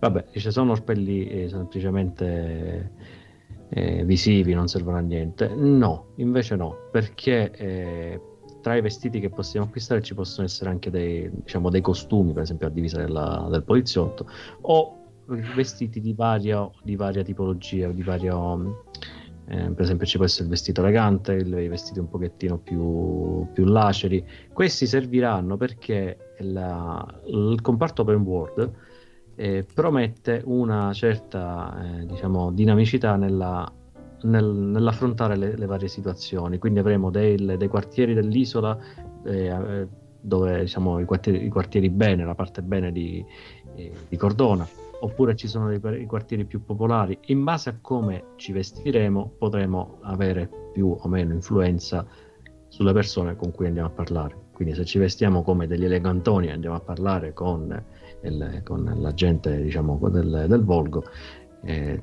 non sarà molto propensa a rilasciarci informazioni. Come se andiamo nel quartiere un pochettino più malfamato, vestiti da poliziotti, ci entriamo, ma non so fino a che punto ci restiamo. Hai capito. Io vai, Flavio Colchi, a concludere con il terzo titolo che mi sento di segnalarti. Chissà qual è, non l'ho fatto capire ancora abbastanza. Si tratta di un titolo che segnalo per un omaggio proprio a questa serie che avevo abbandonato per lungo tempo, e che la beta di questo titolo che vi sto per dire mi ha fatto un po' così rispolverare, ravvivando anche certi ricordi e anche le motivazioni che mi spingono a giocare con grande piacere a questo titolo e non ad altri dello stesso genere. E si tratta di Battlefield 2042, uscirà il 19 novembre per PC, Xbox One, S, X, PS4 e PS5, e sempre di DICE chiaramente, con una versione nuova a quanto pare, comunque raffinata, del Frostbite, che come sapete è questo fantastico motore di gioco che ha dato sicuramente il meglio di sé ai tempi di Bad Company, in cui si poteva distruggere tutto. Bad Company 2 sì, pure troppo. Sì, è meraviglioso. Dicevo, perché voglio rendere omaggio, perché ci tengo a questo titolo, perché che l'anima di Battlefield, come dicevo prima, rispetto a quella di Call of Duty, è un'anima che sento particolarmente vicina. La cosa bella di Battlefield sono le sue ambientazioni, che ti permettono negli spostamenti, quando chiaramente non sono anguste come quelle che invece siamo abituati a vedere in Call of Duty, ti permettono di vivere dei momenti, dei passaggi che fanno la cadenza di un ritmo di battaglia molto caratteristico. Nel senso, è come un respiro Battlefield. Quando per esempio giochiamo a Conquista, che è la modalità multiplayer più famosa, c'è il momento in cui ci troviamo nel pieno della battaglia, ma ci sono altrettanti momenti in cui la battaglia ci arriva da lontano, la sentiamo con suoni che sono distanti e ci riguardano appena, sono una minaccia verso cui stiamo andando, ma sul momento stiamo camminando, semplicemente andando verso il nostro destino, ma in quel camminare ci troviamo di fronte a una natura pazzesca, di una bellezza sublime, e in questo Battlefield 2042, che io ho potuto provare grazie alla beta, che è stata disponibile per circa una settimana o giù di lì, io ho visto proprio un trattamento della natura, dell'elemento naturale e meteorologico davvero sopraffino. È arrivato a un punto che davvero ti distrai a vedere quello che succede al campo che viene spazzato dal vento, alla brina che si alza, cose che sono state talmente bene, complice la potenza anche di calcolo delle nuove console, che ti fanno perdere di vista a tratti, anche che stai lì che devi difendere la pellaccia. Altra cosa che mi piace molto e mi ha stupito di questo 2042 rispetto ai precedenti è che ci troviamo di fronte a un titolo ambientato nel futuro. Adesso ricordo, mi sa che forse il 3 anche, Ale aiutami, era ambientato nel futuro, o comunque è quasi contemporaneo il 3 e il 4. Sì, il 3 e il 4 sono un presente alternativo. Invece, venendo poi da Battlefield 5, che è anche nella ricostruzione storica. Poi, ci sono comunque delle parti di Battlefield 4, più che altro sono nei DLC, che ha i propri elementi futuristici, una cosa un pochettino particolare, quindi non mi ricordo di preciso in che hanno ambientato. Però questo qui, la cosa che mi ha colpito molto è proprio la costruzione di un contesto storico e anche sociologico. È ambientato nel 2020. Ecco, vedi? Però ci sono uscito al 2013, quindi ai tempi era il futuro. Invece qui questi 20 anni di differenza che ci separano vengono riempiti da una serie di disastri di ogni tipo, sia da un punto di vista geopolitico che da un punto di vista, diciamo, climatico e quindi ambientale. Ma la cosa interessante sono questi i protagonisti del gioco, che sono i senza patria, dispat vengono chiamati, dispatriati. Più di 1 miliardo di persone che si trovano nel nostro pianeta e non si riconoscono sotto nessuna bandiera, che è una visione veramente interessante dal punto di vista della fantascienza, del provare a immaginare, non so, anche risvolti sociologici diversi, no? Rispetto a quello che viviamo ora, ma sempre estrapolando da quello che ci circonda. Non è così peregrina come idea questo totale distaccamento. Per esempio ipotizza la fine della Unione Europea esattamente nel 2035, secondo diciamo il substrato storico a cui attinge Battlefield 2042. Nel 2035 finirà l'Unione Europea. E quindi da un punto di vista invece più strettamente ludico ci sono diverse novità. Una l'accennavi anche tu per quanto riguarda Call of Duty, e cioè anche qua non c'è la campagna giocatore singolo, e qui invece è proprio la prima volta che succede per un titolo di Battlefield, non era mai successo prima. Altra cosa importante che condiziona sicuramente l'esperienza di gioco è il fatto che raddoppiano i giocatori, da 64, che era il massimo numero raggiunto nei precedenti Battlefield, arriviamo a 128. E questo ha una conseguenza anche nell'ambiente di gioco, nella sua vastità. Però mentre dici, sai, facciamo delle mappe ancora più grandi, può essere dispersivo pure se siamo 128, ma in realtà è stato strutturato, e l'ho visto anche in Conquista questo, a sezioni la mappa di gioco, per cui ogni parte della mappa, che è effettivamente più grande rispetto alle precedenti incarnazioni, è ben divisa in tanti differenti punti da conquistare, quindi sono tante piccole mappe unite insieme e non c'è questo senso di dispersività. Altra cosa che mi è piaciuta molto è il fatto che non ci sono più le classi standard, ma si chiamano specialisti, e si può andare a definire meglio quello che ci portiamo in battaglia, diciamo, il nostro equipaggiamento. E poi ci sono delle cose che sono appunto futuristiche, e una io l'ho usata proprio a tutto spiano, ed era una sorta di cagnolino meccanico, tipo quelli della Boston Dynamics, i robot super evoluti, che mi seguiva passo passo e mi forniva, diciamo, fuoco d'appoggio, di soppressione se ne avevo bisogno, comunque diciamo di difesa. Ed era molto molto intelligente questo robottino, carino, viene dall'alto. E penso che ci siano moltissime altre di queste diavolerie tecnologiche che si possono attivare anche a tempo e tornare utili dal punto di vista proprio della giocabilità.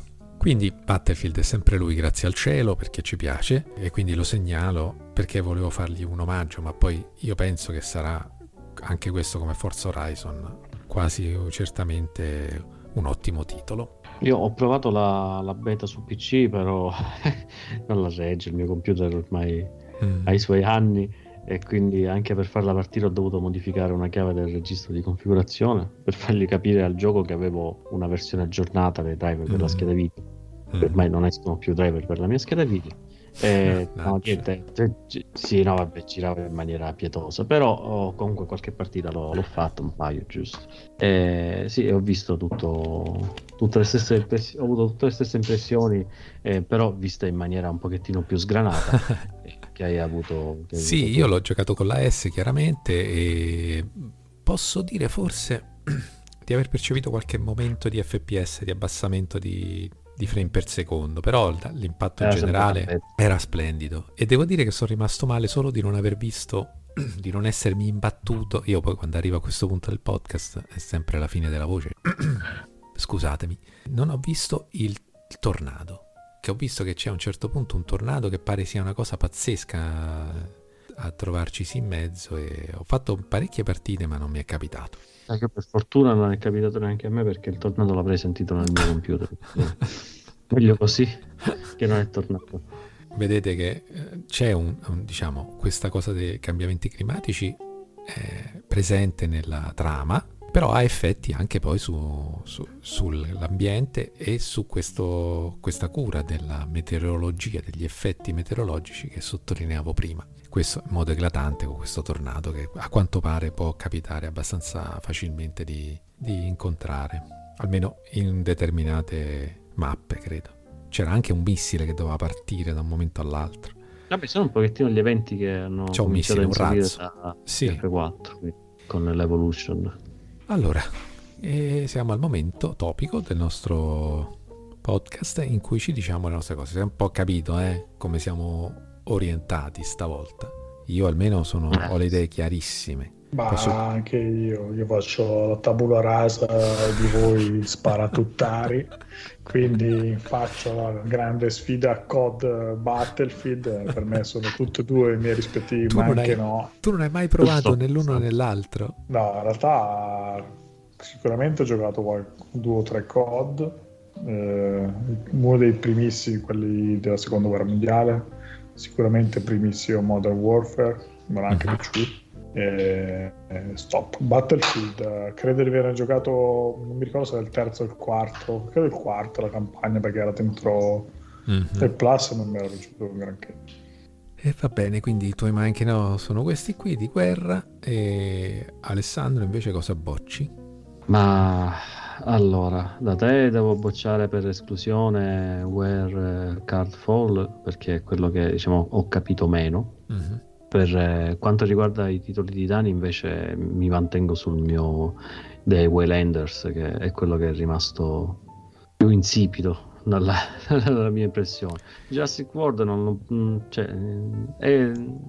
interessa il genere, sarà sicuramente valido, quindi diciamo in maniera un pochettino più oggettiva è quello che non si merita anche no, ma Waylanders è veramente... Sì, mi sa che sono d'accordo con te, però non a malincuore, nel senso che dei tre è quello che meno forse mi convince, però non è che lo vorrei bocciare, però purtroppo non esce.